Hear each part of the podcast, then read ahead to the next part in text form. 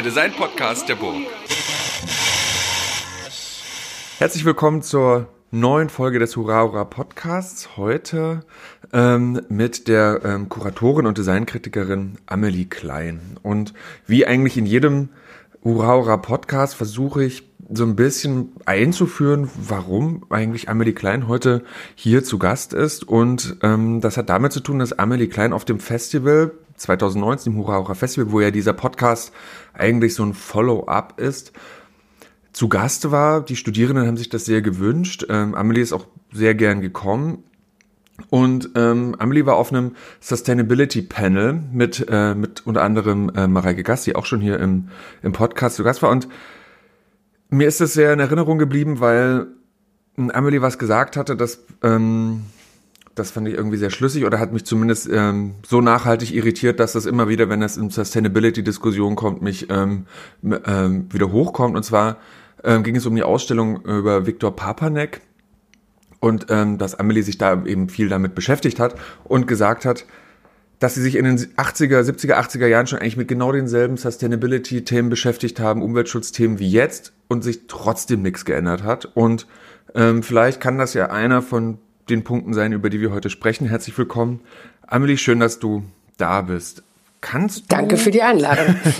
ich habe das ja jetzt erstmal so ein bisschen ähm, grob gemacht. Amelie, stell dich doch mal kurz vor, wer bist du eigentlich? Also, wer bin ich? Was für eine Frage. Äh, also ich reduziere das jetzt mal auf, auf meine berufliche, ja, natürlich. mein berufliches Ich. Ähm, ich bin, wie gesagt, Kuratorin. Ähm, ich war acht Jahre lang als Kuratorin ähm, tätig für das Vitra Design Museum in Weil am Rhein. Ähm, jetzt arbeite ich freiberuflich an einer Ausstellung für das äh, Museum für Kunst und Gewerbe in Hamburg und ähm, ja, habe auch ein anderes Projekt in der Pipeline. Und vor meiner Tätigkeit ähm, beim Vitra Design Museum habe ich in New York ähm, studiert, ein Fach, das nannte sich, oder ein Studienprogramm, das nannte sich Design Criticism. Ähm, und davor war ich Journalistin und habe über Design geschrieben, hauptsächlich allerdings Möbeldesign und über Kreativindustrie insgesamt bei einer österreichischen Tageszeitung Die Presse. Und genau, also ich bin keine Designerin, ich kann nur drüber reden. Aber das dafür akademisch geprüft. Ja, ähm, ich finde das ja total interessant.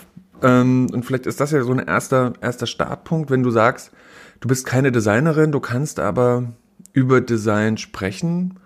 Ähm, und dann hast du da Design Criticism studiert. Was lernt man denn da? Lernt man denn da auch theoretisch, also ist es eher Design historisch? Wie, wie, was ist das für eine Art von Designkritik?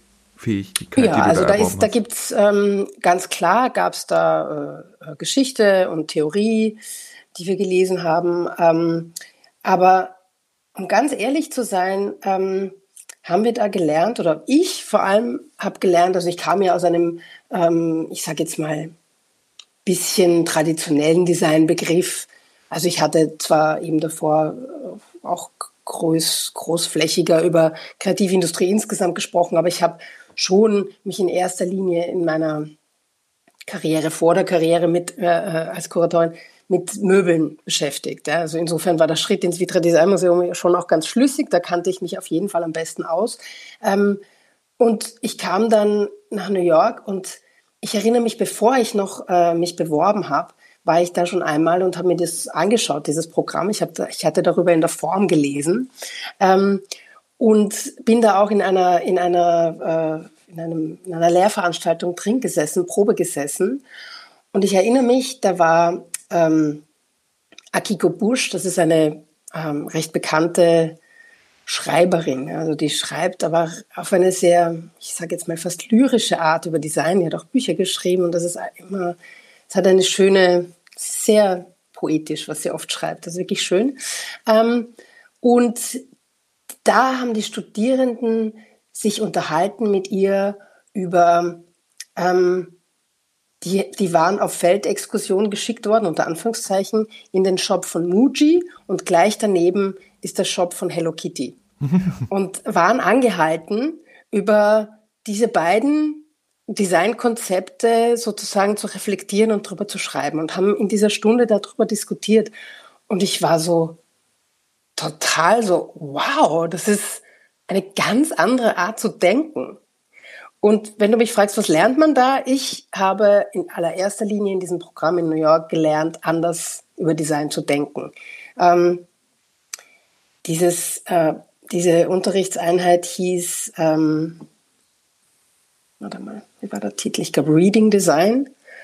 Die hat, ähm, die, eine der Aufgaben bestand darin, dass wir immer eine Tageszeitungen lesen sollten und Artikel über Design finden sollten, die nicht in der Style- und Art-Section waren. Ja? Und man findet dann unfassbar viel. Es geht andauernd um, ich sage jetzt mal, Design im, im englischsprachigen Raum ist vielleicht auch ein bisschen weiter gefasst noch als, als, als bei uns. Also da gibt es dann diese Gestaltung, ist es das, ne? und so weiter. Aber egal, also es geht ja immer um eine menschengestaltete Umwelt. Und wir mussten dann zum Beispiel ähm, hat sie dann auch sowas gemacht, wie dass wir äh, einen, einen Block, also sie hat so Schnitzel äh, in, einen, in einen Topf geworfen und mhm. da standen Häuserblocks und diesen Häuserblock mussten wir dann untersuchen und dort irgendetwas finden auf der Straße, dass wir, über das wir eine Kritik schreiben sollten, also sprich eine, eine, eine Analyse. Und ich war, und wir sollten nicht die berühmten Gebäude oder Sehenswürdigkeiten in den Blog nehmen. Und ich war äh, auf dem Blog, in dem das MoMA ist und durfte aber natürlich nicht über das MoMA schreiben und habe dann über ähm, so Gullideckel geschrieben. Und das ist echt spannend. Also über Gullideckel gibt's wirklich viel zu erzählen, wenn du mal ein bisschen anfängst, drüber zu recherchieren. Und, und, und genau das ähm, war, was ich dort gelernt habe, einfach mit offenen Augen durch die Stadt oder meine Umgebung oder mein Leben auch zu gehen und die Dinge einfach ähm, aus dieser Pers Perspektive, aus dieser Designperspektive immer zu betrachten. Deswegen, ich bekomme oft zu hören oder immer wieder mal, ähm, naja, du machst es ja, es sind ja Kunstausstellungen oder da ist ja so viel Kunst drinnen. Es ist mir eigentlich, um ehrlich zu sein, das darf man nicht so laut sagen, aber sag's nicht so ein bisschen egal, ja. Wir können flüstern. Es ist mir ein bisschen egal, ob das jetzt Kunst ist oder Design oder Handwerk oder, oder ganz was anderes. Ähm, ich bin Designkuratorin und per Definition kann ich nur über Design sprechen. Also ich, ich, äh, ich weiß auch gar nicht genug über Kunst oder was anderes. Ich kann nur, ich kann nur Design, ich kann halt nur das, ja. Äh, insofern wird jede Ausstellung, die ich mache und kuratiere, immer eine Designausstellung sein, egal um welches Thema es geht, weil ich kann nicht anders schauen und ich kann nicht anders sprechen und denken. Ja. Mhm. Ähm, aber ich finde das ganz genau. interessant, dass du sagst, ähm, dieses anders sprechen, anders denken und dass du dort an der ähm, an der New York School of Visual Arts gelernt hast, anders zu denken. Und ich stelle mir dann natürlich die Frage, anders zu was? Also was ist denn der, der Kontrapod oder wie man dazu sagt? Also dieser, der Gegenspieler zu dem, also das richtig zu dem anders? Oder also auf was beziehst du dich denn da? Ich beziehe mich, also ich war ja davor als äh, Journalistin tätig und habe da äh, in einer Tageszeitung äh, in Österreich, für eine Tageszeitung in Österreich gearbeitet und da war ich hauptsächlich ähm, oder zumindest die Hälfte der Zeit verantwortlich für, ähm, da bin ich stellvertretender Chefredakteur der Beilage, ja, der Wochenendbeilage. Also das sind diese bunten, äh, glossy äh, Beilagen, die da einmal die Woche ähm, dabei sind. Und es war ähm, vom, vom Konzept her jetzt weniger wie, sage ich mal, vielleicht das Zeitmagazin oder die Süddeutsche mhm. Magazin, die auch immer wieder wirklich, also ich will jetzt nicht sagen, dass da nur Larifari drin stand, aber es war schon eher mehr orientiert an einer Beilage, wie du sie finden würdest in der Financial Times zum mhm. Beispiel, ja, oder so ein How to Spend It Magazin war das eher mehr. Ah, das ist ein cooler ähm, Begriff, How to Spend It ja. Magazin. Ich wundere mich immer, was das Ziel von diesen Beilagen ist, aber jetzt hast genau, du es auf den also Punkt das gebracht. ist auch der Fachbegriff How to Spend It, ja. Und, und genau das war es ja auch, ja. Also das war, da ging es, also ich habe da eben wirklich ähm, über, über Möbeldesign geschrieben und es ging da immer darum, letztlich, auch wenn ich versucht habe, kritisch zu schreiben oder halt kritisch jetzt im Sinne von äh, einer, einer, einer Analyse, ja, einer, einer Auseinandersetzung äh, und versucht habe, Hintergründe zu äh, erforschen oder was auch immer. Ähm, aber letztlich ging es immer um kaufen Sie, laufen Sie. Ja? Mhm. Letztlich ging es immer um den letzten Trend. Letztlich ging es immer darum, dass ich äh, eben geschrieben und dieses Jahr sind dann die Sofas weiß. Und dann denkt man sich, pff, hey, ich meine, dieses Sofa ist zu erwerben um einen fünfstelligen Eurobetrag ähm, oder einen hohen vierstelligen Eurobetrag. Und ähm, ich rufe hier jedes Jahr Trends aus. Das ist ja gestört.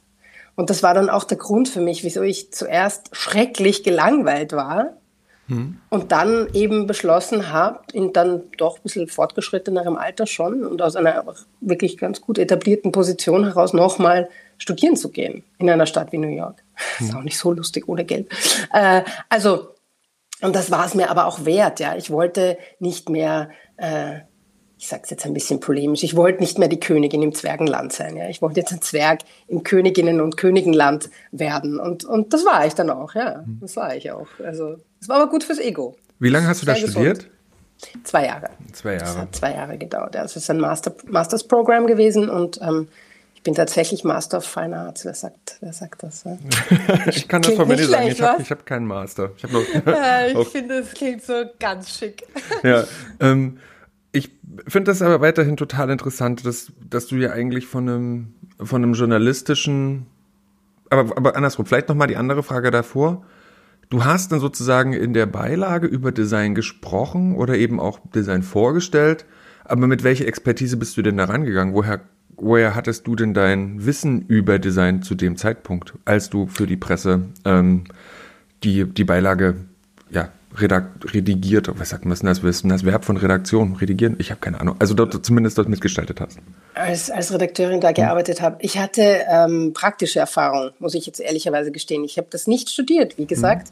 Mhm. Ähm, ich sag's, das ist ein bisschen peinlich in diesem Kontext, aber ich habe tatsächlich. Aber wir können es auch wieder flüstern. Ich habe Wirtschaft studiert. Wer hätte das gedacht, ja? Wann immer ich das irgendwie immer nur erzähle, schauen sie mich ganz unglaublich. Was du? Ich kann gerade zwei und zwei zusammenzählen und bei den Budgets jetzt immer ein bisschen haarig und so und dann verrechne ich mich gerne. Also ich habe tatsächlich ein Wirtschaftsstudium angefangen, durchgezogen und abgeschlossen und bin dann über wirklich äh, 100 verschiedene Dinge langsam ähm, in einen, in, in, ins, ähm, ins Design, in den Designjournalismus hinein meandert, könnte man mhm. sagen. Ähm, und hatte da einfach schon lang über Design geschrieben, ja, also über Möbel. Es hat angefangen bei einem, einem, so einem Magazin, wo ich halt so diese, diese Wohnstrecken, ja, es ist schrecklich, wie man das halt so sieht. Also es ist wirklich sehr, sehr mit seinem sehr äh, kommerziellen, ähm, sage ich mal, in einem sehr kommerziellen Rahmen hat das angefangen. Und dann habe ich mich eben immer mehr ähm, davon wegbewegt, weil es mir auch so langweilig geworden ist. Also es ist mhm. unendlich langweilig, immer nur darüber zu schreiben, was man jetzt Neues, Tolles, Schickes sich ins Wohnzimmer reintun kann. Und also das, jetzt darf ich ja Gott sagen, jetzt bin ich mehr Angestellter, aber das durfte ich ja auch, als ich äh, beim im Vitra Design Museum Kuratorin war, durfte ich das immer nur ganz leise sagen, dass er eigentlich, um ganz ehrlich zu sein, auch Möbel wirklich naja, also nicht Innov der innovativste Bereich ist im Design, sag, ich, sagen wir es jetzt mal so. Ja. Also aber es ist schon yet another chair, yet another dish. Soap, ja, aber woher kommt das? Ne? Also Soaptisch. Also ich kann mich erinnern, äh, bei uns in der, an der UDK ging immer äh, der Spruch so, Lampe geht immer und Stuhl geht immer. Also wenn man irgendwie nichts mehr einfällt, dann kann man mindestens noch eine Leuchte machen oder irgendwas zum drauf sitzen. Also, oh, was ist das denn? Oh, das ist eine Lampe. Was ist das denn? Ach, das ist ein Stuhl. Und woher kommt denn diese, diese Fixierung also überhaupt auf den Stuhl als, ähm, als, als, als Artefakt oder als prototypisches Display für gestalterische Innovation oder gestalterisches ähm, äh, oder gestalterische Extravaganz. Ne? Also das ist, frage ich mich jedes Mal, wenn ich, äh, also wenn man auch an das Vitra Design Museum denkt, denkt man ja zuallererst an so eine Stuhlsammlung. Also ich, also natürlich noch mit den ganzen Extra-Ausstellungen, die das so ein bisschen aufbrechen, aber doch erstmal an das Schaudepot. Ja, klar. Also das ist ja auch die Stärke, die große. Mhm. von diesem Museum. Und das ist auch, das ist auch richtig und das ist auch gut so. Ja? Und mhm. wenn du ins, ins Vitra Design Museum ins Schaudepot gehst, dann sieht, dann beantwortet sich deine Frage auch ein bisschen von selbst. Weil dann sieht man schon die, sag ich mal, also nicht die, aber große Meilensteine in der Geschichte des, des Design jetzt ganz allgemein, die können sich schon gut nacherzählen lassen anhand von Stühlen, sehr mhm. lang.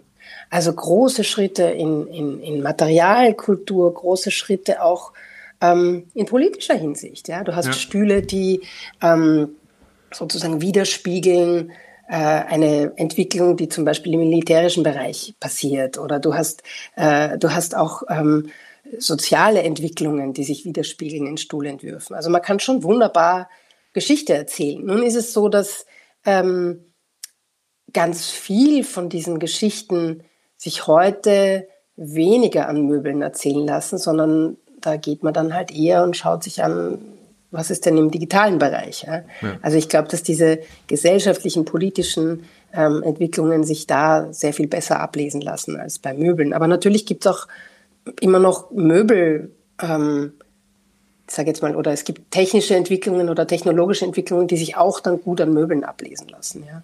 Also 3D-Druck und, und, und so weiter. Also da gibt es dann schon auch spannende Dinge oder auch, ähm, ich weiß nicht, wenn man sich ansieht, zum Beispiel ähm, Tokujin ja, mit seinem Crystal Chair, den er einfach ins Wasser mhm. schmeißt und dann wachsen die Kristalle halt irgendwie. Also da gibt es dann schon so, wie soll ich sagen, Gestaltungsprinzipien oder Gestaltungsphilosophien, ähm, wenn du möchtest, ja, die, die schon eine größere Geschichte erzählen, nämlich also ein Gestalter, der einfach seinen Stuhl machen lässt. Ja. Wie er halt so wächst, ja. Also so. Ne? Ja, aber da ist ja das der Stuhl ja doch eher ein Zeichen, ne? Also der ist ja da weniger ein Gebrauchsgegenstand, auf den man sich setzen kann, sondern eher eine Art von Träger, Träger genau, eines Innovationsidee, genau. Richtig, ja, genau. richtig, genau. Ja, und da frage genau. ich mich halt, warum das dann ein Stuhl ist, ne? Also wahrscheinlich, um sich in diese Reihe der Innovationserzählungen einzureihen.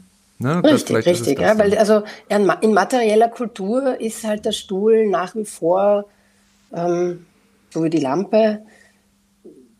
Also mir ist lieber, ich sage dir ganz ehrlich, mir ist immer noch lieber, ich, ich habe mit einem Stuhl zu tun, der irgendwie mir eine interessante Materialgeschichte erzählt, ja? mhm. ähm, äh, als ich sehe, äh, weiß ich nicht, ja, den 150. Stuhl, der im Spritzgussverfahren hergestellt ist. Also, mhm. Wie viele Stühle brauchen wir denn noch? Ja? Aus Plastik. Nie wieder äh, vergehen wird. Für immer hunderte Jahre auf irgendwelchen Mülldeponien rumgammeln. Also. Da kann man wenigstens gemütlich sitzen. das ist halt auch das, wenn man, wenn man nach Mailand fährt im, im Frühjahr, das ist dann halt so immer wieder so der deprimierende. Also als ich Journalistin war, bin ich wirklich, da war ich tagelang und habe da kiloweise Material nach Hause geschleppt. Ja. Das war auch vor der Zeit, als man einfach nur einen Stick in die Hand gedrückt bekam und überhaupt nur einen Code, einen Zugangscode. Mhm. Ähm, damals musste man tatsächlich noch wirklich schwer Papier schleppen ähm, und habe da aber wirklich mir das Material zusammengesucht für ein ganzes Jahr, mit, wo ich dann gearbeitet habe, ja, mit dem Zeug. Ja. Und da ging es halt immer wieder ja, um Stühle, um Sofas, um Tische und. Mhm. Ja. okay. Und dann ich, gelb ich und dann rot und dann weiß und dann tief gesessen und weniger tief gesessen. Und das war halt dann, ja, hat sich einfach sehr bald mal auserzählt gehabt. Ja. Ähm, aber wenn du, wenn du, wenn du von Erzählung sprichst, dann lass uns das doch gleich erstmal aufnehmen und darüber reden, über deine Tätigkeit als Kuratorin. Ähm, und ich muss ja immer so ein bisschen, was heißt ich muss? Ich möchte immer gerne so den, den Rahmen spannen eben auch in Richtung Design-Ausbildung, aber das ist ja vielleicht nur so ein Metathema, was immer so drüber steht. Und hatte mir dann so eine, so eine Kernfrage notiert für unseren Podcast und die lautet, welchen Beitrag leisten, und dann kommt so eine große Wolke, Museen, Galerien, Ausstellungen in der, in der Designausbildung. Und wie, also welche Kriterien muss man eigentlich anlegen oder sind die das überhaupt, wenn man, wenn man sozusagen Museen, Galerien, Ausstellungen als Räume der Vermittlung ansieht? Also als Orte, an denen Gestaltung A gezeigt wird, aber natürlich auch diskursiv behandelt wird. Ne? Also die Frage lautet also, welchen Beitrag leisten denn da Galerien und Museen einmal per se und dann vielleicht auch nochmal in so einem Nebensatz überlegt, in der Ergänzung zu einer generellen Designausbildung? Also zum einen ist jetzt natürlich der Vorteil oder Vorteil, ein wichtiges Charakteristikum einer Ausstellung äh, also in einem Museum, einer Galerie, wo auch immer, ähm, natürlich das, dass nicht nur Designexperten, und das sind Studierende jetzt trotz allem, äh, Designexperten das zu sehen bekommen. Das heißt, ähm, in einem Museum oder über eine Ausstellung sprechen wir natürlich ein viel breiteres Publikum an. Und das ist auch mal eine spannende Herausforderung, dass ich ähm, für eine Designausstellung jemand, der bei Design wirklich ausschließlich an Stühle denkt, genauso mitnehmen muss wie jemanden, der Interaktionsdesigner ist, ja, zum Beispiel. Ähm, das, ist, das ist mal das. Ähm, ich glaube, eine Ausstellung, jetzt ist das natürlich ein bisschen ambivalent, weil man kann auch nichts anfassen, man darf ja nur gucken, also vielleicht mal einen Bildschirm oder so, aber, aber an sich darf man also die, die Teile nicht anfassen und man darf da auch nicht drauf sitzen und so weiter. Auf der anderen Seite glaube ich schon, dass es natürlich, es ist natürlich ein Unterschied, ob ich ähm, mir eine Abbildung im Internet oder in einem Buch ansehe oder das Ding dann auch wirklich vor mir habe. Ähm, und ich glaube schon auch, dass, dass der Vorteil oder der, der, das, das ähm, Spannende an einer Ausstellung auch das ist, dass ich eben eine Geschichte erzähle und in dieser Geschichte, ähm, die ich mit meinen Ausstellungsstücken, ob die jetzt digital sind oder analog, ähm, erzähle, kann ich auch Argumente und Gegenargumente machen. Und das ist, das ist ganz spannend. Ich kann, ich kann was behaupten und aufstellen im wahrsten Sinne des Wortes und dann dem gegenüber im wahrsten Sinne des Wortes was anderes stellen. Ja. Und ich glaube, das ist schon ein, ein, eine Anschaulichkeit und eine Unmittelbarkeit, ähm, die, die ist schon speziell. Ja. Die, die glaube ich, ähm, lässt sich in einer Ausbildung an einer Universität zum Beispiel nicht so gut nachvollziehen. Was aber wiederum uns 100 Jahre in die Vergangenheit führt, als ähm, äh, Kunstgewerbeschulen und Kunstgewerbemuseen ja oft zusammen gedacht waren. Ne? Aus genau dem Grund, um eben auf der einen Seite im Museum diesen äh, ausbildnerischen äh, Gedanken immer dabei zu haben, nämlich also Geschmacksbildung zu betreiben und auf der anderen Seite an den Schulen dann auch äh, äh das umzusetzen und aber immer mit Bezug auf das, was in dem Museum dann immer gezeigt wurde. Also das macht schon auch Sinn, ne? Mhm. dass das zusammengedacht wird. Wo ist also das glaub, mal gemacht worden? Also ich, das ist tatsächlich ein, ein Punkt, der, ähm, ja, wenn du es jetzt so sagst, hätte ich es eigentlich, habe ich es bestimmt schon mal irgendwo gelesen, aber das ist ja ein total interessanter Punkt. Das ist ja die, dass an den Schulen eigentlich immer noch so eine Art Best Practice Display angegliedert war. Ähm, wo kannst du ein Beispiel Also das, das Museum für angewandte Kunst in Wien. Mhm und die, und die, äh, und die Angewandte, die Universität für angewandte Kunst in Wien, die, sind, die sitzen nebeneinander und die waren eine Einheit. Also jetzt Aha. natürlich über die, über, das, über die Jahrzehnte ist das weitgehend dann auch getrennt worden und so weiter. Und dann gibt es, also dann natürlich immer wieder auch so Rangeleien über Ownership und so weiter. Aber egal, das ist jetzt mal diese ganze Politik beiseite gelassen. Aber zum Beispiel in Dresden, ähm, weiß ich, war das mhm. auch so, wie ich mich gerade zufällig gestern unterhalten habe darüber. Ähm, ähm, wenn du dir anschaust, äh, äh, Museen für angewandte Kunst sind ganz oft äh, als in, also in der Gründung mit einer Schule gemeinsam gedacht gewesen. Aber die zwei fallen mir jetzt mal auf, mhm. auf, auf Anhieb ein. Ähm, also das ist schon etwas, was, was, äh, was auch Sinn macht aus meiner Sicht. Ne? Ja, ich, ich, ich finde das aber nochmal interessant oder da gerne nochmal kurz drauf eingehen, weil du sagst, dass dieses Gegenüberstellen und dieses Platzieren und die, ähm, also wie du das gerade so bildlich von dem Ausstellungsmachen ähm, erzählt hast, ähm, ist das doch aber eigentlich in einer Publikation ähnlich. Da kann ich doch auch auf zwei Seiten, ich habe sozusagen die, die, linke Seite und die rechte Seite und ich kann auf der einen Seite etwas beschreiben und auf der Gegenseite etwas anderes machen. Was unterscheidet denn da konkret und jetzt auch nochmal tatsächlich auch unter Corona-Bedingungen die, die räumliche Ausstellung von dem, von der Publikation oder von eben dem, wenn ich es mir an einem Screen anschaue? Ähm, also das hängt jetzt schon ganz stark auch von dem ab, was ich ausstelle. Mhm. Ne?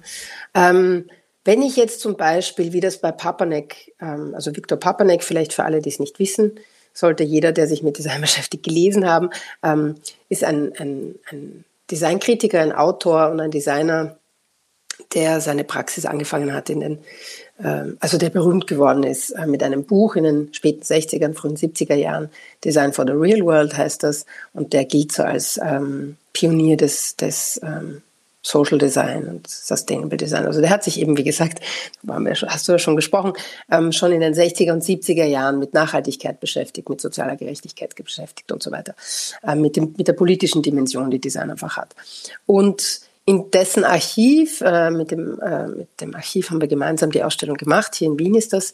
Ähm, Papanek ist nämlich gebürtiger Wiener und ist dann in die USA emigrieren oder musste in die USA emigrieren. Ähm, und da ist wahnsinnig viel Papier. Ja. Papier auszustellen, das gebe ich dir zu, ist eine schwierige Sache. Ja. Da eignet sich wirklich ein Buch einfach besser, sage ich jetzt mal ganz ehrlich. Ja. Ähm, genau.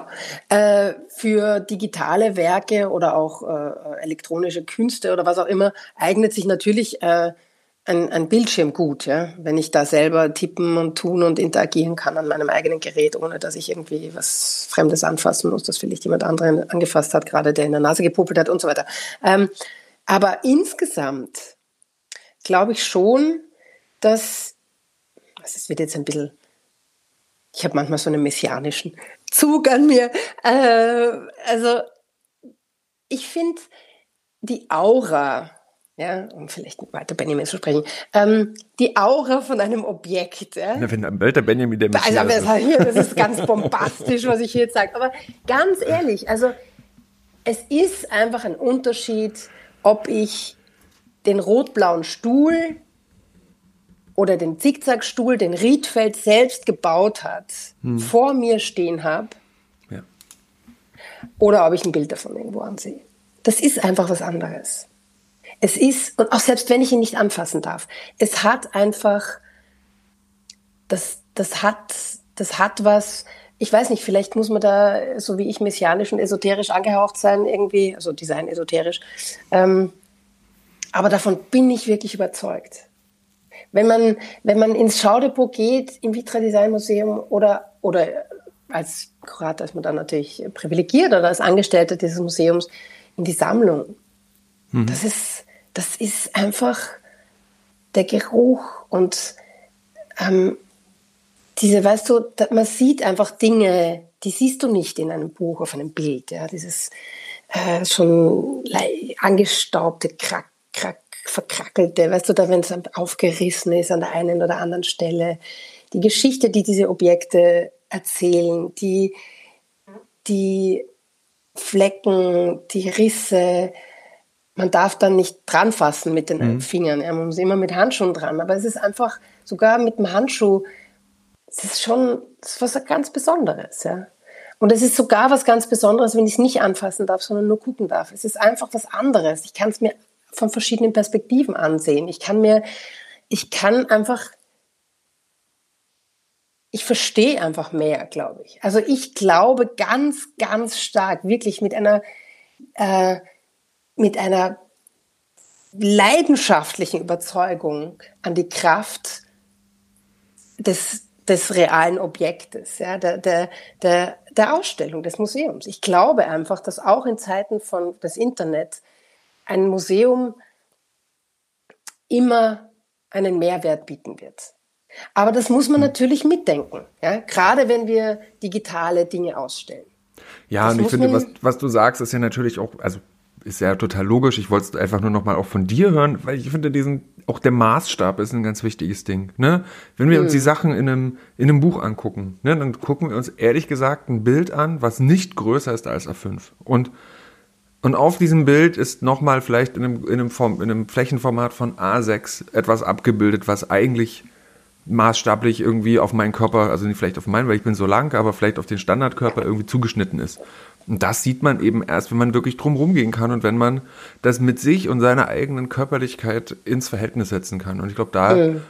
Und dann natürlich auch noch, eben wenn du einen Stuhl von Ron Arad neben einen Stuhl von Jasper Morrison stellst, du dann eben die Unterschiede erkennst im, im Einsatz von Material. Und das ist ja dann auch die Denkschule oder, die, oder das Denken im Entwerfen, was ich in der, eben dann eben an dem Beispiel des ähm, des Sitzmöbels ja dann auch manifestiert. Und das ist ein, und das, das finde ich dann noch wirklich total spannend. Und das merkt man ja dann noch immer, wenn man mit Leuten spricht, ja, was ist denn so deine Lieblingsdesignerin oder Lieblingsdesigner? Und das wird, die Leute haben die Leute ja nie kennengelernt oder die haben nicht mit denen gearbeitet, um das wirklich sagen zu können, sondern die können das ja nur anhand von, von Formulierungen ähm, treffen, die auch dann ja nicht aus der eigenen Werkstatt kommen, sondern die ja auch in einem größeren Kompromissverfahren von einem Entwurf durch ein größeres Team von Handwerkerinnen und Handwerkern, Maschinen, Maschinen, Marketingleuten, Wirtschaftlern, Vertrieblern und dann kommt das mal irgendwo zu jemandem. Und ich glaube, diese, ähm, das ist, das ist ein wichtiger, ein, ein ganz wichtiger, wichtiger Punkt, warum eine, eine Ausstellung, eine Ausstellung so wichtig ist. Und ähm, dann ist aber dann eben auch die Frage jetzt schon an der Stelle, ja, jetzt hast du an ähm, in Weil am Rhein, du hast die Papanek-Ausstellung gemacht, du hast die äh, Hello Robot-Ausstellung gemacht, du hast die äh, Making Africa-Ausstellung gemacht. Was eint die? Wo, wo würdest du sagen, ist in dieser Diversität dieser verschiedenen Themen doch irgendwie so eine Art ähm, roter Faden, der, der vielleicht wo du, wo man dein Denken dran erkennen kann? Ähm, also zum einen bin ich äh, eint äh, all diese Themen, das sind so ein bisschen die, ich bin so ein bisschen die Expertin auch im, im Museum immer gewesen für die unmöglichen Themen. also die, also das für ein Spruch, Afrika unmöglich, Roboter unmöglich, Papa Neck Ja, naja, schon. Wie willst, ich meine, das ist ja völlig gestört, eine Ausstellung über ganz Afrika zu machen. Ich meine, kein Mensch käme auf die Idee, eine Ausstellung über Europa zu machen, oder? Ist doch absurd. Wo Europa irgendwie äh, dreimal kleiner ja, ist Europa als Afrika. jetzt. Ja? Ich meine, Europa, äh, es ist schon absurd genug, eine Ausstellung überhaupt über, ich weiß nicht, man kann sagen, okay, wir machen eine Ausstellung über skandinavisches Design, ist jetzt auch sehr oberflächlich, aber das hat irgendwie noch eine Richtung, ein Ziel, einen, einen Sinn, aber zu sagen, oh, wir machen jetzt mal, wir machen jetzt einfach mal ganz Europa. Das ist doch, ich meine, wenn wir über Afrika sprechen, sprechen wir über Kairo genauso wie, wie wir über Kapstadt sprechen, über Lagos und über äh, die Sahara und über den Dschungel und äh, die Steppe und es ist und über äh, Millionenstädte und über Maasais und äh, also wir sprechen von Klischees, aber wir sprechen auch von einer urbanen, äh, sehr jungen Realität, also einer Realität in einer sehr jungen Bevölkerung, äh, quer über den Kontinent. Also das ist schon ein bisschen wahnwitzig, eine, so eine Ausstellung überhaupt anzufangen. Haben wir dann doch trotzdem gemacht. äh, und äh, ja, genau. Dann habe ich halt, also das ist das eine. Das, das so ein bisschen die unmöglichen Themen. Das andere, und das eint auch alle meine Ausstellungen und ich glaube mein Denken über Design insgesamt und ähm, im Papanek ist das dann auch ganz schön ähm, wie soll ich sagen, kulminiert, weil es dann auch hier den, den offiziellen theoretischen Stempel gekriegt hat dadurch. Ähm, also Viktor Papanek sagt, Design ist niemals stumm. Design äh, ist immer in einem Kontext und spricht. Mhm. Design ist immer politisch. Design ist immer, hat immer eine Aussage. No Design is mute. Und das ist wahnsinnig wichtig. Design ist ähm, Designer zu sein, ist ein unglaublich politischer Beruf, in meiner, meiner Meinung nach. Und ich glaube, dass ganz, ganz, ganz viele Designer darüber sich gar nicht im Klaren sind, geschweige denn die allgemeine Bevölkerung oder der allgemeine Designkonsument. Ähm, aber es sind politische Entscheidungen, ähm, ob ich jetzt zu einem ähm, Entwickler oder einer Firma gehe wie Google, die nicht äh, die Privacy respektiert in weiten Teilen oder die nicht offenlegt, was sie, was sie machen, oder ob ich in, zu einem kleineren Entwickler oder Designbüro äh, gehe, wo das sehr wohl respektiert wird. Das, sind, das ist eine politische Entscheidung. Es ist eine politische Entscheidung, ob ich ähm, ein Material wähle für meinen Entwurf, das für die nächsten 300 Jahre auf irgendeiner Müllhalde äh, herumgammeln wird oder ob ich mir darüber Gedanken mache, was passiert mit dem, wenn die äh, unmittelbare Lebenszeit dieses Entwurfs vorbei ist. Ähm, es ist eine politische Entscheidung, ob ich etwas ähm, gestalte oder entwerfe oder, oder, oder mache, was ähm, für viele zugänglich ist oder was Leute auch ganz klar ausgrenzt oder ausschließt. Und das ist, das ist, äh, das sind Entscheidungen, die treffen Designer jeden Tag. Und ich finde, dass ähm, es ganz vielen, ganz, ganz, ganz vielen ähm, Designschaffenden überhaupt nicht bewusst ist. Ich habe ähm, nach der Papanek-Ausstellung, also man kriegt als, als Kurator immer wieder mal so eine Anfrage von auch von Studierenden, ähm, die an irgendwelchen Arbeiten, also wissenschaftliche Abschlussarbeiten oder was auch immer arbeiten, ob man äh, für ein Interview zur Verfügung stehe. Und immer wieder habe ich damit mit, mit, mit jungen Leuten zu tun, die sagen, ja, und sie haben jetzt Design for the Real World gelesen und, und den Katalog gesehen oder die Ausstellung gesehen, sind völlig fassungslos. Das ist ja, also die waren sich, die sind sich gar nicht im Klaren darüber, ja. Und die, und die sehen das auch nur ganz insulär. Die sagen dann, ja, also das ist das dann, ja. Die verstehen nicht, dass sich das auf alles bezieht. Alles. Alles, alles, alles. Und, und, und das ist etwas, das finde ich, ähm, ist ein roter Faden in meiner Arbeit und ist auch wirklich für mich so eine Art Mission. Also ich, ähm, ich glaube wirklich, dass es wichtig wäre, wenn mehr Menschen mehr Designer verstehen würden, wie unendlich politisch ihr Beruf ist. Und ähm, na, dann lass uns doch mal so von der äh, von dem Rückblick auf deine bisherigen Ausstellungen, auf deine, auf das, was so kommt, sprechen. Und wie würdest du denn oder wie wirst du denn diese politische Komponente formulieren oder du sprichst auch immer vom Erzählen, also auch vom Darstellen oder vom, vom Vermitteln dieser politischen Komponente. Welch, also da würde mich erstmal generell metamäßig interessieren, ja was, wie macht man das denn? Ne? Also wie kriegt man eine politische Komponente vermittelt, ohne zu, ich sag's jetzt mal, zu indoktrinieren oder eben auch so einen messianischen äh, Charakter zu bekommen, zu sagen, so that's, that's the real shit und alles andere ist äh, heretisch, ne? Also sondern das sagen, okay, es ist ähm, wie machst du das? Wie, also erste Frage, wie macht man das? Und zweitens, anhand, an was wirst du das denn jetzt, denn jetzt tun? Also, wie macht man das? Das beantworte ich dir am liebsten an, an vergangenen Ausstellungen. Ähm, sehr gut sieht man, also ich glaube, dass, dass, es, dass es mir ganz gut gelungen ist bei Making Africa. Ich glaube, dass wir alle, inklusive ich, obwohl ich sogar eine äh, Familiengeschichte habe, die mich mit dem Kontinent verbindet, weil mein Vater auch ähm, da gelebt hat viele Jahre. Ähm, und trotzdem haben wir alle Klischees im Kopf, wenn wir, wenn wir an Afrika denken. Ja, das ist ein riesiger Kontinent. Da passt äh, Europa etliche Male rein, so groß ist der. Ähm, von der Landmasse, es sind äh, eine Milliarde Menschen, zwei Milliarden, eine Milliarde, jetzt stehe ich gerade auf der Leitung, egal, kann man auf Wikipedia nachschauen. Ähm, viele, viele, viele Menschen, es sind, äh, ich glaube, über 2000 Sprachen und Kulturen. Ähm, und trotzdem denken wir in, Wirklichkeit in drei Bildern. Ja? Wir denken in existenzieller Hinsicht, ja? also das, das ist das hungrige Kind. Wir denken an, an äh, äh, sozusagen Failed States, ja, also die, den korrupten Diktator. Und wir denken so ein bisschen in kolonialen äh, ähm, äh, Kategorien, so der, der, der Diener, der mit dem Tee kommt und auf Safari den Tee serviert und man sitzt so sehr gediegen äh, irgendwo in der Steppe vor einem Zelt, in einem äh, schicken Safari-Anzug und so, ja. Ähm, das sind in Wirklichkeit, äh, und, und, und ein viertes noch, ähm, ein viertes noch ist der edle Wilde. Ja, die haben den Rhythmus im Blut und die sind so super im Körbeflechten und, und so. Ja, ist genauso ein Klischee natürlich noch ein wahnsinniges Vorteil. Und das sind die vier Kategorien und das Ganze in einer wunderbaren, tollen Landschaft, am besten noch mit einem Akazienbaum, einem super Sonnenuntergang und irgendwo am Horizont steht ein Elefant. ja, ja?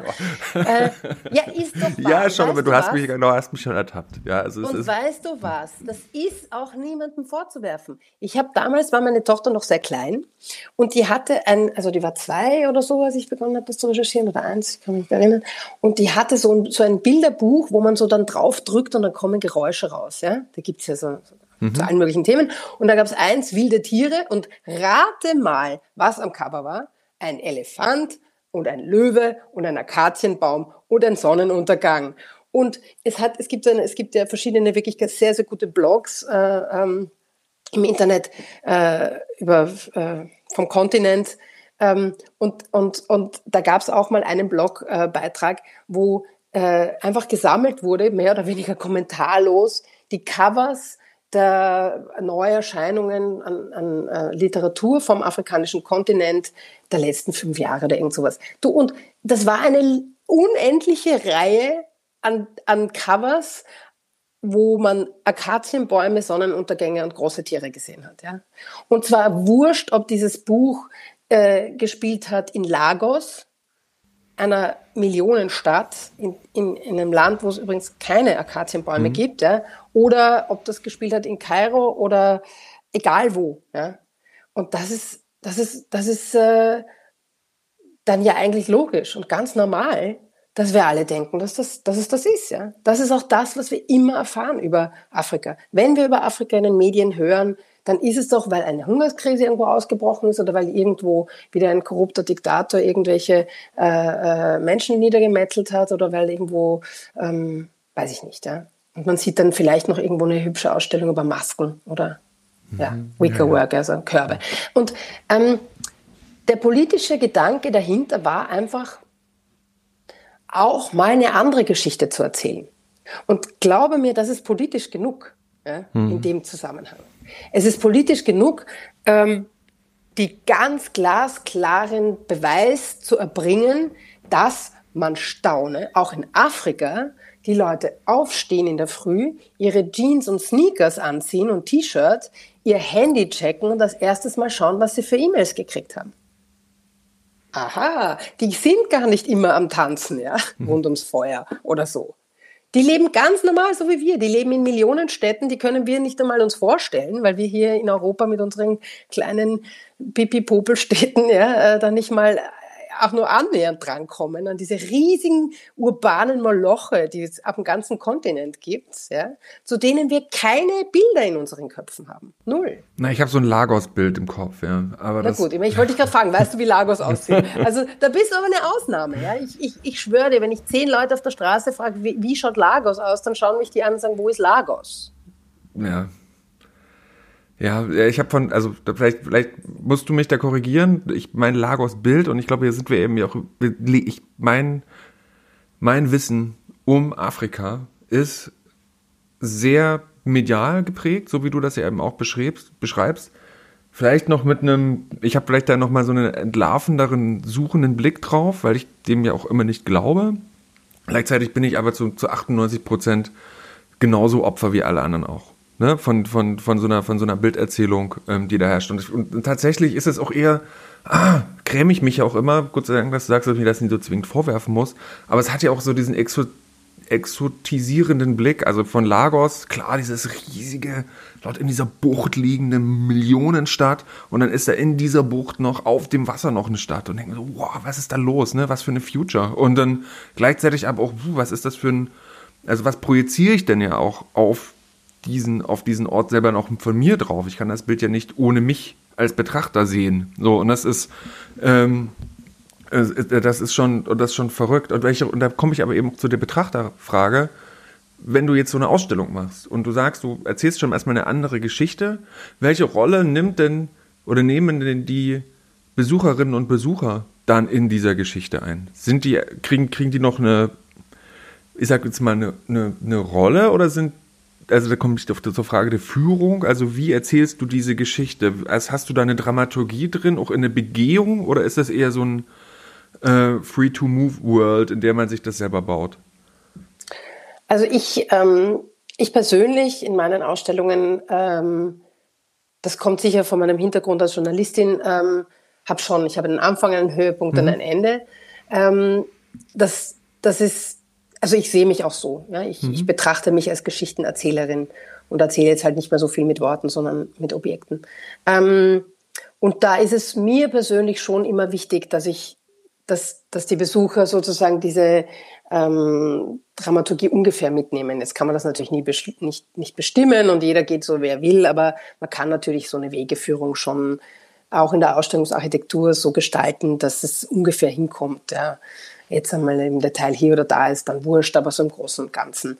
Ähm, bei Hello Robot hatten wir zum Beispiel Fragen. Ja? Da hatten wir 14, wenn ich mich richtig erinnere, Fragen, die auch auf, aufeinander aufgebaut haben. Und da war es auch wichtig, dass man im ersten Raum beginnt und nicht im zweiten, mhm. ja, zum Beispiel. Weil wir auch, also für mich ist es auch immer sehr wichtig, ähm, welche Rolle hat der, hat der Besucher. Ähm, der Besucher, ich gehe jetzt erstmal davon aus, dass der Besucher in aller Legitimität ja, und in aller Freundschaft und ich ja auch und wir alle an einem Punkt startet, an dem wir alle irgendwie sind, ja, ohne groß nachgedacht zu haben vielleicht. Mhm. Ähm, das ist jetzt für jemanden, der sich besser auskennt, ein Punkt, wo er vielleicht sich schon aus, also wo er schon schon ist, ja, also wo er, wo, wo er jetzt vielleicht nicht so viel Hilfe bräuchte, aber sogar wer sich besser auskennt, kann da jetzt nochmal so, okay, gut, das ist unser Startpunkt, da gehen wir jetzt alle gemeinsam von hier aus. Und das ist meistens für mich, ich hole die Leute gerne bei ihrem Klischee ab. Ja. Mhm. Ich hole die Leute gerne bei Making Africa bei den Masken ab, ja, die sie kennen. Das war jetzt zwar ein bisschen ein bisschen, äh, ne, es waren keine echten Masken, das waren in Wirklichkeit Sonnenbrillen und das ist ein zeitgenössischer, junger, kenianischer Künstler, Designer, was immer du ihn nennen willst. Ähm, aber so die Anmutung ist ein bisschen maskenmäßig gewesen und wir haben auch das ganz bewusst so inszeniert, wie man jetzt in einem typischen Völkerkundemuseum eine Maskenausstellung erwarten würde, in einem schwarzen Raum mit dramatischer Beleuchtung. und so. Das war alles ganz bewusst so gestaltet, um wirklich also da sozusagen äh, ein, ein Wiedererkennen, ja, ähm, zu, zu erzeugen. Dasselbe haben wir gemacht bei Hello Robot. Ja, da stand als erstes natürlich so ein Gundam, ja, oder Gundam, oder mhm. wie immer du es nennen willst. Ja, so ein, so ein typischer Roboter halt, ja, wie man es wie man's halt kennt. Ja, und der Staubsaugerroboter und ein süßer, putziger Roboter und halt so Roboter, die, die, die in unser aller Köpfe sind, wenn wir an Roboter denken. Ja. Dass jetzt das viereckige, leuchtende Teil in der Hand, das wir alle in unseren Taschen tragen, auch was Robotisches ist und zumindest ähm, im Zusammenhang mit uns zu einem robotischen System wird, mhm. das kann ich ja erstmal nicht voraussetzen, ja, wenn, wenn die Leute mal reinspazieren in eine Roboterausstellung. Sondern Leute, die reinspazieren in eine Roboterausstellung, die erwarten sich in einen Roboter. Dass eine, eine, eine automatische, so eine äh, automatische Tür, ja, die automatisch aufgeht, weil da ein Sensor ist, auch ein Roboter ist, ist natürlich eine enttäuschende Sache. Ähm, aber auch das wissen die erstmal nicht, ja, sondern die denken halt an Roboter, wie sie sie kennen aus I'll Be Back Baby und äh, halt von iRobot. iRobot und genau. Ja. Also hole ich die Leute da ab und dann führe ich sie weiter. Und das ist die Rolle des, des Besuchers, dass er, dass er dann mal vielleicht auch Lust hat zu folgen. Und am mhm. Schluss, idealerweise, habe ich dann vielleicht irgendeine äh, auf Englisch sagt man da so schön, dead certainty, ja, so eine, so eine todsichere Annahme äh, in den Köpfen. Eine vielleicht es geschafft, ein bisschen zu verrücken, ein bisschen aufzumachen oder in Frage zu stellen. Ja, ja? genau. Oder eben die Widersprüchlichkeiten deutlich zu machen mit, und, und also dieses, das, was man, von, wovon man tatsächlich vorher dead certain war, nämlich, dass Afrika so ist, wie man denkt, dass Afrika ist, als Beispiel, oder Robotics mhm. ebenso sind, wie Robotics sind dass man dann rausgeht und zumindest sich denken, buh, äh, also ich kann das jetzt noch gar nicht genau sagen, was jetzt hier eigentlich gerade mit mir passiert ist, aber irgendwie muss ich da noch ein bisschen drüber nachdenken. Ne? Also vielleicht mhm. ist das ja schon sozusagen so eine Art von ähm, Mehrwert, bestimmte Gedankenfelder angetriggert zu haben, die sich in dieser kurzen, ja doch kurzen Zeit, in der man eben in einer Ausstellung ist, gar nicht durchdenken lassen. Sondern das ist dann eine Sache, die nimmt man dann eben mit. Ne? Und dann ist das eben eine, der Mehrwert, der dann da entsteht. Aber wenn du jetzt zum Beispiel sagst, dass Design eben grundsätzlich politisch ist und eben Ausstellungen ähm, oder andersrum, wenn Design sehr politisch ist und du Ausstellungen machst, dann müsste ja deine nächste Ausstellung ja dann doch diese politi politische Ebene noch viel mehr in den, in, in, in, das, in den Vordergrund rücken.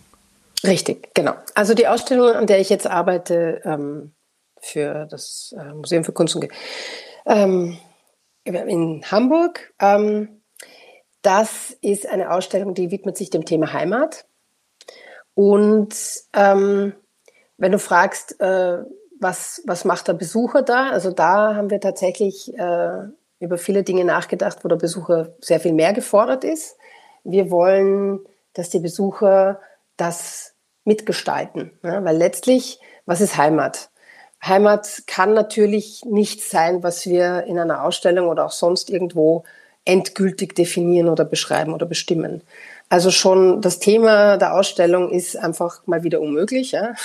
und einfach nicht einzugrenzen, so wie Robotik und Afrika. Ähm, das ist einfach überall. Und ähm, weil es auch sehr wichtig ist, anzuerkennen, dass das nicht einzugrenzen ist, ähm, haben wir das Konzept der Ausstellung auch von null weg so gedacht. Ja? Also es ist von null weg so, dass wir ähm, einen sehr beispielhaften, sporadisch äh, intuitiven Zugang mit den Exponaten haben.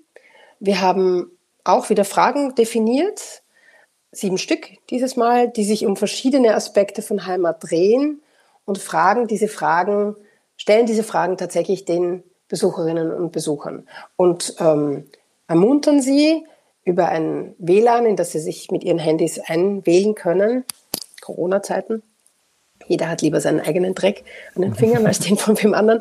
Äh, äh, und ermutigend, also die Menschen oder, äh, rufen sie dazu aus oder, oder laden sie ein, ähm, einen, einen, mit uns einen Fragebogen zu beantworten, gemeinsam in dieser Ausstellung.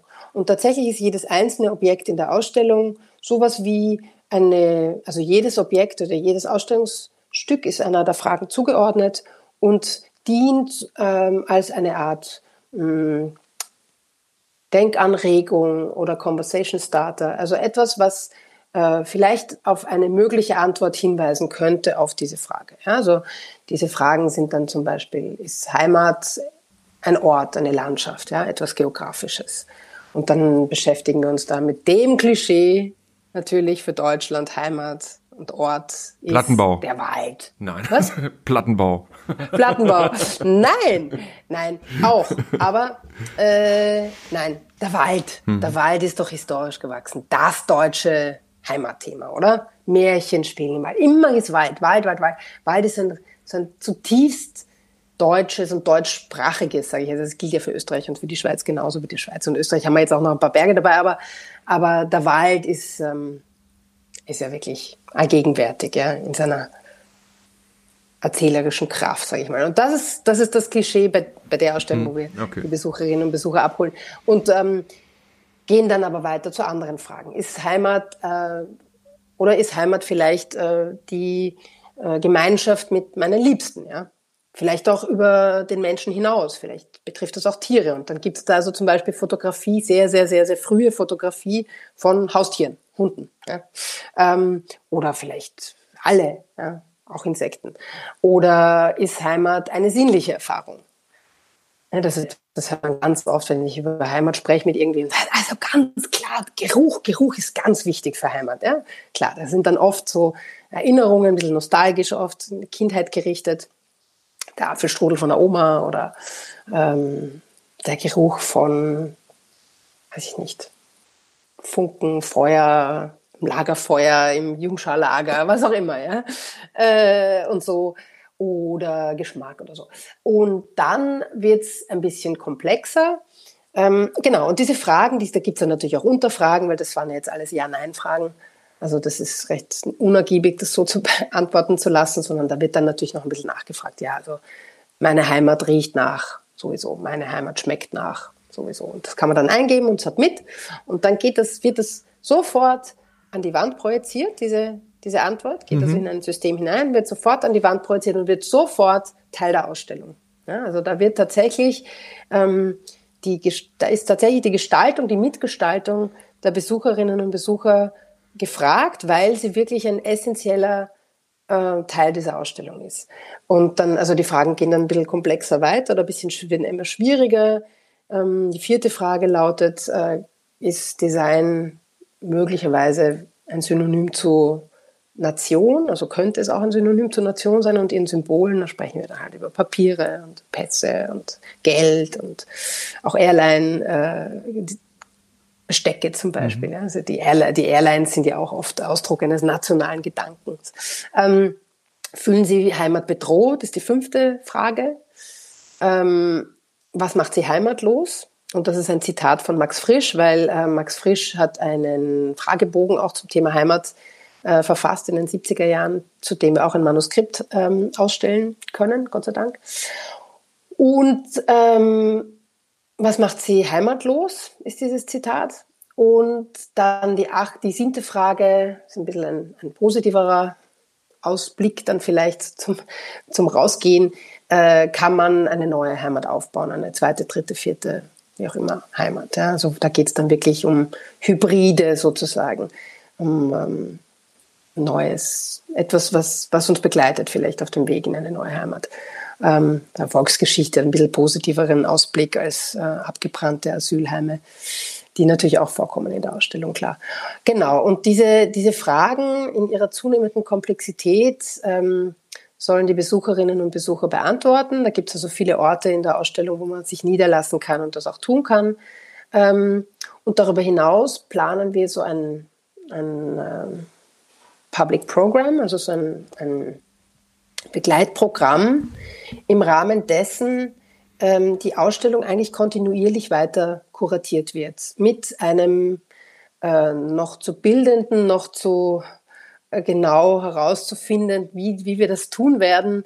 Ähm, eine Art so einer mh, mm, Community Advisory Board, wenn man will. Ja? Also ein, ein, das, werden, das, wird, werden Gruppen oder eine Gruppe von Menschen sein, ähm, die wir zum Teil einladen und ansprechen aus bestimmten Communities in Hamburg, aber auch idealerweise, wenn wir das hinbekommen, ähm, aus der allgemeinen Besucherschaft, die sich dann in so kuratorischen Sitzungen zusammenfinden und in einem auch etwas längeren Prozess, ich glaube, das ist nicht genug, wenn man da einmal sich zusammensetzt, ähm, in einem längeren Prozess aus ihren persönlichen oder ganz allgemein kulturellen Umfeld auch noch Heimatobjekte identifizieren, diskutieren und dann auch auswählen und der Ausstellung zuführen. Also es wird diese Ausstellung über die gesamte Laufzeit weiter kuratiert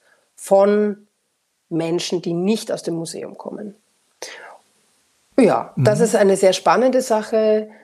Dieses Community Curation oder Public Curation oder wie man das also nennt, ist auch ganz neu für mich. Da muss man auch viel dazulernen und auch viel loslassen. Als Kurator ist man ja auch immer so ein bisschen so ein, ein Chef, ja, der alles bestimmt, so ein Kontrollfuzzi. Also ich im Speziellen, sage ich jetzt ganz ehrlich auch. Und diese Kontrolle, die geht dann natürlich. Ja. Da muss ich, das muss ich dann aushalten, dass da halt dann, weiß ich nicht, vielleicht ein potthässliches Spitzendeckerl in meiner Ausstellung drinnen ist, ja, sage ich jetzt als, als Wienerin, Spitzendeckerl. Ähm, mit dem muss ich dann leben, das ist dann so. Ja, aber ich glaube, das ist ja auch. Wenn die Geschichte passt, ja. Wenn die Geschichte passt und ich ja. glaube, was, du, was ich eben merke, ist, dass, da ich vorhin ja nochmal diese Frage der Methodik hatte, ähm, bei so einem ambivalenten Topos wie Heimaten, ne? Also das ist ja, mhm. also jeder hat das irgendwie anerkannt für sich selbst oder auch abgelehnt, aber selbst dann ist es da, ähm, dass du dich dieser Komplexität oder diesen Komplexitäten, da kann man ja echt, man kann nur noch im Plural, Pluralen sprechen, eben dadurch stellst und die noch anerkennst, dadurch, dass du es eben nicht in Form von Statements machst, dass du sagst, das ist das, sondern dass du das als Fragestellung formulierst, was könnte das sein? Weil dann muss, ist, ist die Besucherin und der Besucher ja gezwungen oder angehalten, das für sich auszufüllen. Diesen, also mit einem eigenen, vielleicht ist es auch der Blick oder eben durch, die, durch den Beitrag, anzuerkennen, so wie der Stuhl neben einem anderen Stuhl steht, mein Statement oder meine, mein Versuch, eine, eine, eine Formulierung von dem, was das für mich ist, neben anderen solchen äh, Suchergebnissen, also die man innerlich so in sich selber gesucht hat und dann da irgendwie versucht hat, nach vorne zu stellen, äh, sieht. Und das ist eine, äh, glaube ich, ein ganz wichtiger, ganz wichtiger Punkt. Und lustigerweise kommst du aus der Nummer nicht raus, weil du musst es dann auch aushalten. Nur eben auf einem, auf einem anderen Level, nämlich, ähm, wo das, weil die machen das ja dann in deiner Ausstellung. Und die, das ist auch für dich ein Loslassen von, von, von einem klaren, äh, von einem, von einem, auch einem Ergebnis oder von einem Ergebnisvorvollzug. Weil du hast ja eine Vorstellung, wie das am Ende aussieht, deine Ausstellung. Das kannst du ja aber gar nicht. Ne? Genau, nee, das kann ich. Also ich kann schon natürlich, klar kann ich. Also ich kann in weiten Strecken kann ich schon, ja, weil, äh, aber ich meine ganz ehrlich, dieses hm. Konzept äh, des Public Curation, das, das kann man natürlich noch ein ganz gutes Stück weiter drehen, ja. Also man hätte auch, ähm, das haben wir nicht gemacht, weil weil es auch, das hat begonnen, als Corona losging und ich meine, das war alles undenkbar, ja, ähm, dass wir da mit Gruppen uns zusammensetzen und hier das konzipieren. Aber es gibt auch ähm, etliche Museen auf der ganzen Welt, ähm, vor allem in Amerika, sage ich jetzt, aber auch in Europa, die wirklich äh, vom Grund weg Ausstellungen, die Themenfindung, das Grundkonzept, alles, alles, alles in, in, in einem so einem Public Curation Prozess machen. Kann man machen. Also ist etwas, das äh, ich auch andenke für das nächste Projekt, über das ich leider nicht sprechen kann. Aber ähm, also das, das ist äh, schon, da wird es um Demokratie gehen. Da klar, ja. Also wenn ich über Demokratie eine Ausstellung mache, dann muss ich sie gefälligst auch demokratisch äh, entwickeln. Und dann geht dieser Kontrollverlust wirklich von null weg. Also das ist ähm, auch, das führt jetzt ins Museologische und interessiert wahrscheinlich wirklich nur, nur Kuratoren, aber das ist natürlich äh, ein großer Schritt ähm, in der Selbstwahrnehmung dieses Berufsstandes. Ja? Also das ist ja mh, hm, vielleicht vergleichbar auch dem, dem Uni-Professor, ja, also man, man hat so eine, äh, man, man, man, man stand so äh, auf, auf, auf einer fast unhinterfragbaren äh, Position von Autorität und dieses, diese Position verlässt man dabei natürlich jetzt oder damit, ja, und das ist, ähm, muss man auch aushalten. Ja, das muss man auch aushalten, dass dann die Dinge halt anders werden, als man sie selber gemacht hat vielleicht und vielleicht auch nicht ganz so professionell vielleicht, aber das muss man dann alles aushalten. Ja, aber das ist aber genau der Punkt. Und die, dass da ja der, der, der, die spannende Frage ist, wenn man eben sagt, okay, du sprichst von Stand, ne? also Stand des Professors oder Stand der äh, Kuratorin, äh, wenn man diesen Stand, was ja eine sehr, naja, ich, ich versuche es mal kurz zu formulieren, Stand ist eine Sache, die ist wie ein Subjektiv, äh, Substantiv. Das ist in Status, das ist fest. Also wenn ich stehe, dann laufe ich nicht, dann bewege ich mich mhm. nicht, dann kann ich mich vielleicht noch mal ein bisschen drehen, aber eigentlich stehe ich. So und und Stand, ne, das könnte man sagen, kommt dann Stand und Spielbein, da könnte man noch so eine gewisse Dynamik in diese Begrifflichkeit reinbringen, aber eigentlich, wenn man den Stand verlässt, dann muss man sich bewegen und aus, und man kommt in eine ähm, in so eine ja, dann, dann hat man schon einen Vektor. Dann muss man ja irgendwo hin sich bewegen. Dann kann man sich im Kreis bewegen, dann kann man sich irgendwo hinlaufen, dann muss man aber ein Ziel definieren. Selbst das muss man noch nicht mal, aber man bewegt sich erstmal los. Und das ist eine Sache, die dann natürlich lustig wird, also ich sage lustig, weil das wirklich auch ein, ein lustiger Prozess sein kann, ähm, in so einem demokratischen Ausstellungsprozess oder Ausstellungskurationsprozess, genauso wie in einem sozi sozialen Designprozess, also wenn man Social Design jetzt mal als einen Begriff nimmt, wo man wirklich Menschen inkludiert und mit, mit denen entwirft, hat man das als Gestalter und Gestalterin genauso, dass man plötzlich merkt, fuck, meine, meine mir vermeintlich antrainiertes Expertentum, das interessiert hier faktisch eigentlich niemanden. Das Erste, was, weil nachdem ich lange zugehört habe, und mir die Positionen der verschiedenen Menschen in meinem Prozess oder Zielgruppen oder, oder beteiligten Gruppenbereich angehört habe, ich einer von vielen bin und nicht mehr der eine unter den vielen. Und das ist, glaube ich,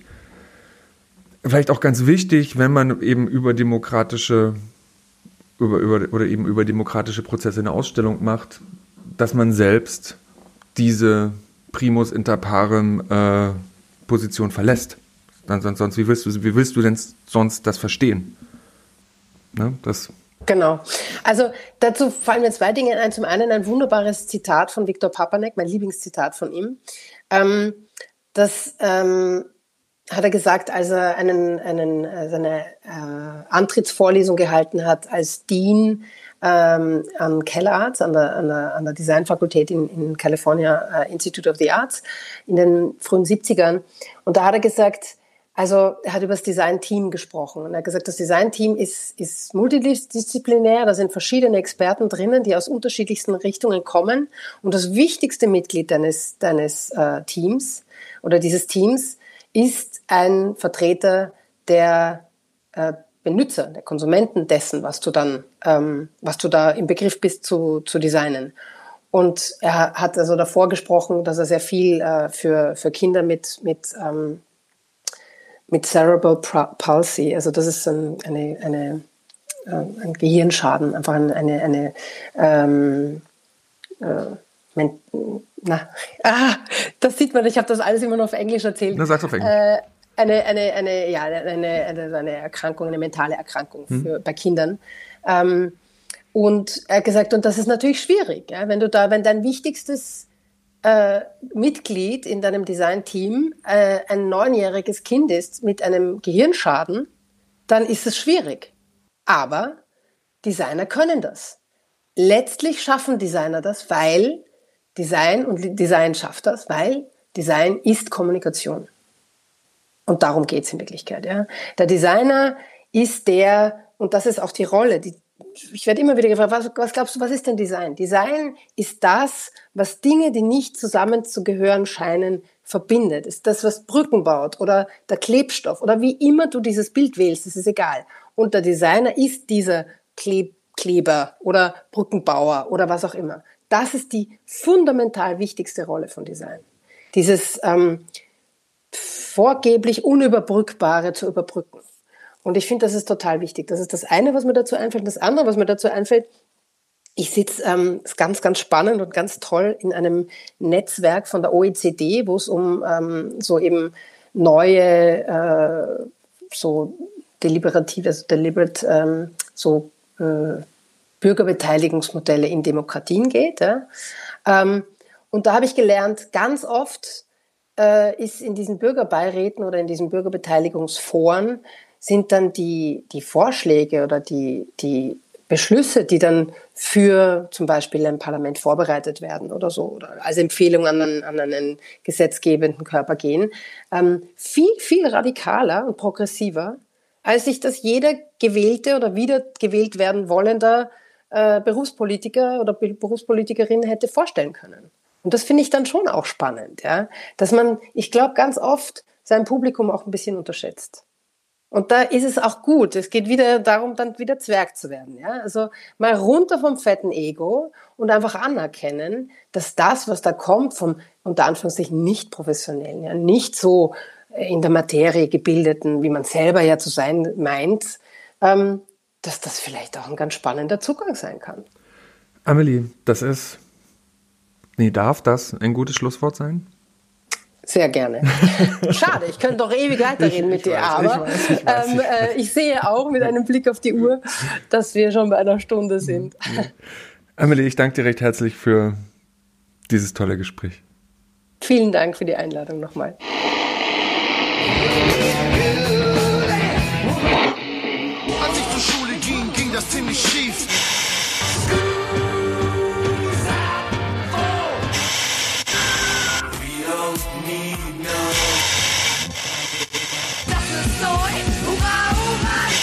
Der Design-Podcast der Burg.